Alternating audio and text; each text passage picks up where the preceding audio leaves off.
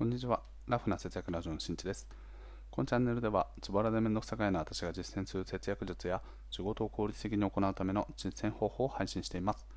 はい、皆様いかがお過ごしでしょうか？ちょっとね、ちょちょちょちょみたいな喋り方に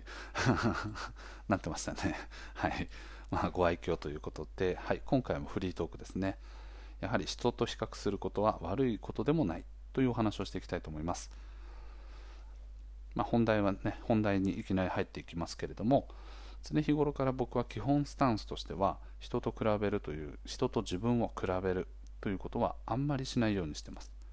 それはなぜかというとですね、僕の基本スタンスとしては、ネガティブな部分が結構強いので、人と比べる、すなわち自分なんかとか、あとはね、こう自分、あの人はこんなことやってるけど、自分は全然できてないな、しょぼんみたいな感じで、ネガティブに働いていくケースがすごく強かったので今まではあったので比較をしないということを、まあ、意識しておりました、はい、なんですけどここ最近ですねなんかこうあやっぱね自分の価値観の中で知られ知れることってかなり限られてるなっていうことを改めて感じました。これはどういうことかというと例えばね子供とかで言うとなんかこうじゃあ休みの日に好きなことやっていいよって言った時に子どもたちが選ぶ選択肢っていうのは自分が知ってることの中からしか選べないんですよね。例えばとプール。ね。あこの間行って楽しかった。じゃあ好きなことやっていいな。プールやりたい。みたいな。だったりとかなんかこうどっか公園に大きい、ね、滑り台のある公園に行くとかそういった選択肢ってそれを知っているまたは体験していることの中からしか選べないわけですね。でやっぱそれはね大人になってもやっぱ感じるわけで僕自身が休みの日にどうやって過ごそうかなとかあとはこう自分の仕事、ね、フリーランスとしての仕事で今後どういう収益バランスをとっていこうかなとかそういうのをいろいろと考えていくときにもやはり自分の持っている情報の中でしか判断ができない。すなわちもっといい方法があるのにもかかわらずそれを知らないがゆえに選択肢から落ちてしまっている。そんなことをねすごく感じることが多くありました。でじゃあそういった自分の価値観だったりとか情報の広さっていうのをより広げていくためにはどうするかというとやはり他の人を見てみることが大事なのかなと思いました。これはただ基本のあの持っておかないといけないモチベーションとしてはそうあの比較をするではなくて他の人が何をしているかを調査するっていう気持ちの持ち方がいいですね、うん、あのでその人がやっている。そして僕はどうなのかとかっていうのを比較し始めるとしょぼぼんっていうのが落ちちゃうんで単純にと楽しいことをやりたいと思っていた場合にとじゃあ他の人たちはどうやってやっているんだろうっていうのを調査していく。っていうだけですね。情報収集をしていく。そうすることによっておやおやどうやらなんかこんな楽しいことが今まで知らなかったけれども A 君はこんなことをして発散をしている。気分転換を発をしていると。いうことがね分かりました。じゃあそれについてねこうどんどん情報をこう深掘りしていくことであなんか自分もこういうの前から興味あったしやってみても面白いかもねみたいな感じで新たな気づきを得られるというケースがありますね。うん。なのでそういったようにですねやはり人から学ぶことっていうのもやはり相応にねたくさんあるなというふうに思いました。で悲しいかなですね。あの人から受けるストレスというのもあの往々にしてね あるなというのは僕はもう身に染みて分かっているという状況なのでついついこう自分の視野の中にね自分のこう見えるところの範囲の中にこうこもりがちな傾向があるんですけどちょっとそこはね一回新たなことにチャレンジをしたいなとか、うん、なんか毎日自分の価値観の中にこうねこう縛られすぎてしまっているなっていうふうに思うのであればと一回そこは、ね、周りから情報収集する周りの人とコミュニケーションするとかそんなことからですね周りの動きを調査していくことが意外といいんじゃないかなと思います。やはり知らないということを知ることは結構大事ですね、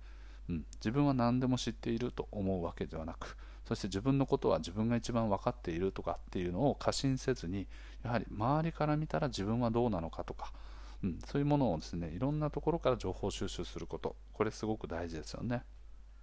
そんなことからですねポジティブな意味でのと周りと比べる。周りと比べるというかね周りのことを調査する。っていうことが大事なんだなということに気づきました。はい。というお話でございます。でねさっき言ったようにですね悲しいかなと日常におけるストレスっていうのは多くそのストレスの多くっていうのはやはり人とのコミュニケーションによって発生するケースっていうのが非常に多いですね、うん、僕自身もですね、まあ、今までの自分のストレス、うん、っていうのを考えていくとやっぱり人から受ける受けていることがすごく多いなというふうに思いました。なんならね人じゃないものから受けるケースって多分あんまりないと思うんですよね。まあ、あの強いて言うならですね、まあ、人とコミュニケーションをするだったりとか、まあ、何か自分がこう何かに突き詰めてね何かを取り組んでいる時にとうまくいかなかったという事象に対してと自分を責める。それがストレス。すなわちストレスの元凶は自分であるみたいな感じの負のスパイラルみたいなねに入る可能性というのはあると思うんですけどやはり多くのねあのストレスの元凶としては人から受けるもの、人と接したりとか人とコミュニケーションすることによってそこで自分なりにこう処理をしようと思って脳みそが考えた。しかしそれがうまく処理できなかったとかああストレスやみたいな。っていうケースとかねかなりあるんじゃないかなというふうに思います。なので、はい、人と比較比較をするではなくて人を調査してみる。ということは自分の価値観や視野を広げることに非常に有効だと思いますのでぜひともやってみてください、まあ、最後ね、まあ、雑談というかはい、さっきね、事例で出しましたが、まさに子供のことですね。毎回毎回ですね、毎週毎週、なんかこう、どっかしら出かけたいねと、まあ、人が多くないところとかにね、かつ子供たちにとっては新しい体験を少しでもやらせたいなということで、まあ、何したいみたいな話をね、子供に結構聞いたりするんですね、我が家は。で聞いた結果はね、やっぱりですね、まあ、先週にやった、その前週にやったことをもう一回やりたいみたいな。子供たちはね、あんまり秋っていうのが来ないのかね、あの家の前でプールをやるとかね、うん、そういうのが結構好きだったりするんですけど、はい、またプールやるみたいな感じで、まあ、こう秋が来ずにやってるわけなんですけど、ただやっぱそういう時にね、親がしっかりと、まあ、そのその時の経済状況とかも含めて、お金をどれぐらい使えるのかっていう予算立ては必要なんですけど、親が新しい体験をしてあげるための準備や情報収集っていうのをしっかりしておくべきだなと思いました。同じ2時間好きなことができるという時間の中でと、ね、先週もやっていた同じ全く同じ体験をさせるのかと新しく、ね、子供たち初めての体験でボーリングに行くとかなんかこうスケートに行くとかね、うん、なんかこうどっかの、ね、ダンス教室のこう体験をしに行くとかわかんないですけどそういったものを親がね新しいことを提案したりあの見せるようにしていかないと子供っていうのはなかなか気づかないなというふうに思いました。でその時に自分はじゃあねあの人の振り見て我が振り直せじゃないですけどじゃあ子供たちにそうさせている。だけど自分たちはどうなのかなっていうふうに思ったらおやおや僕は毎週月曜日休みだけど毎週同じことやってんなみたいな。はい、気分ねあのカフェに行ってブログ書いてでその後ちょっと散歩したり気分転換してで帰ってきたらランニングしてで子供のお迎え行って新しい体験全くしてないやんけみたいな、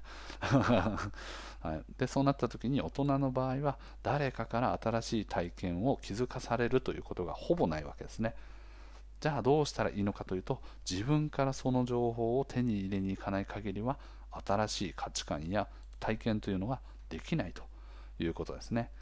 まあ、そういった時に、まあ、友人とかとつながってたりとかする SNS とかから情報を取るというのも一つかもしれませんね。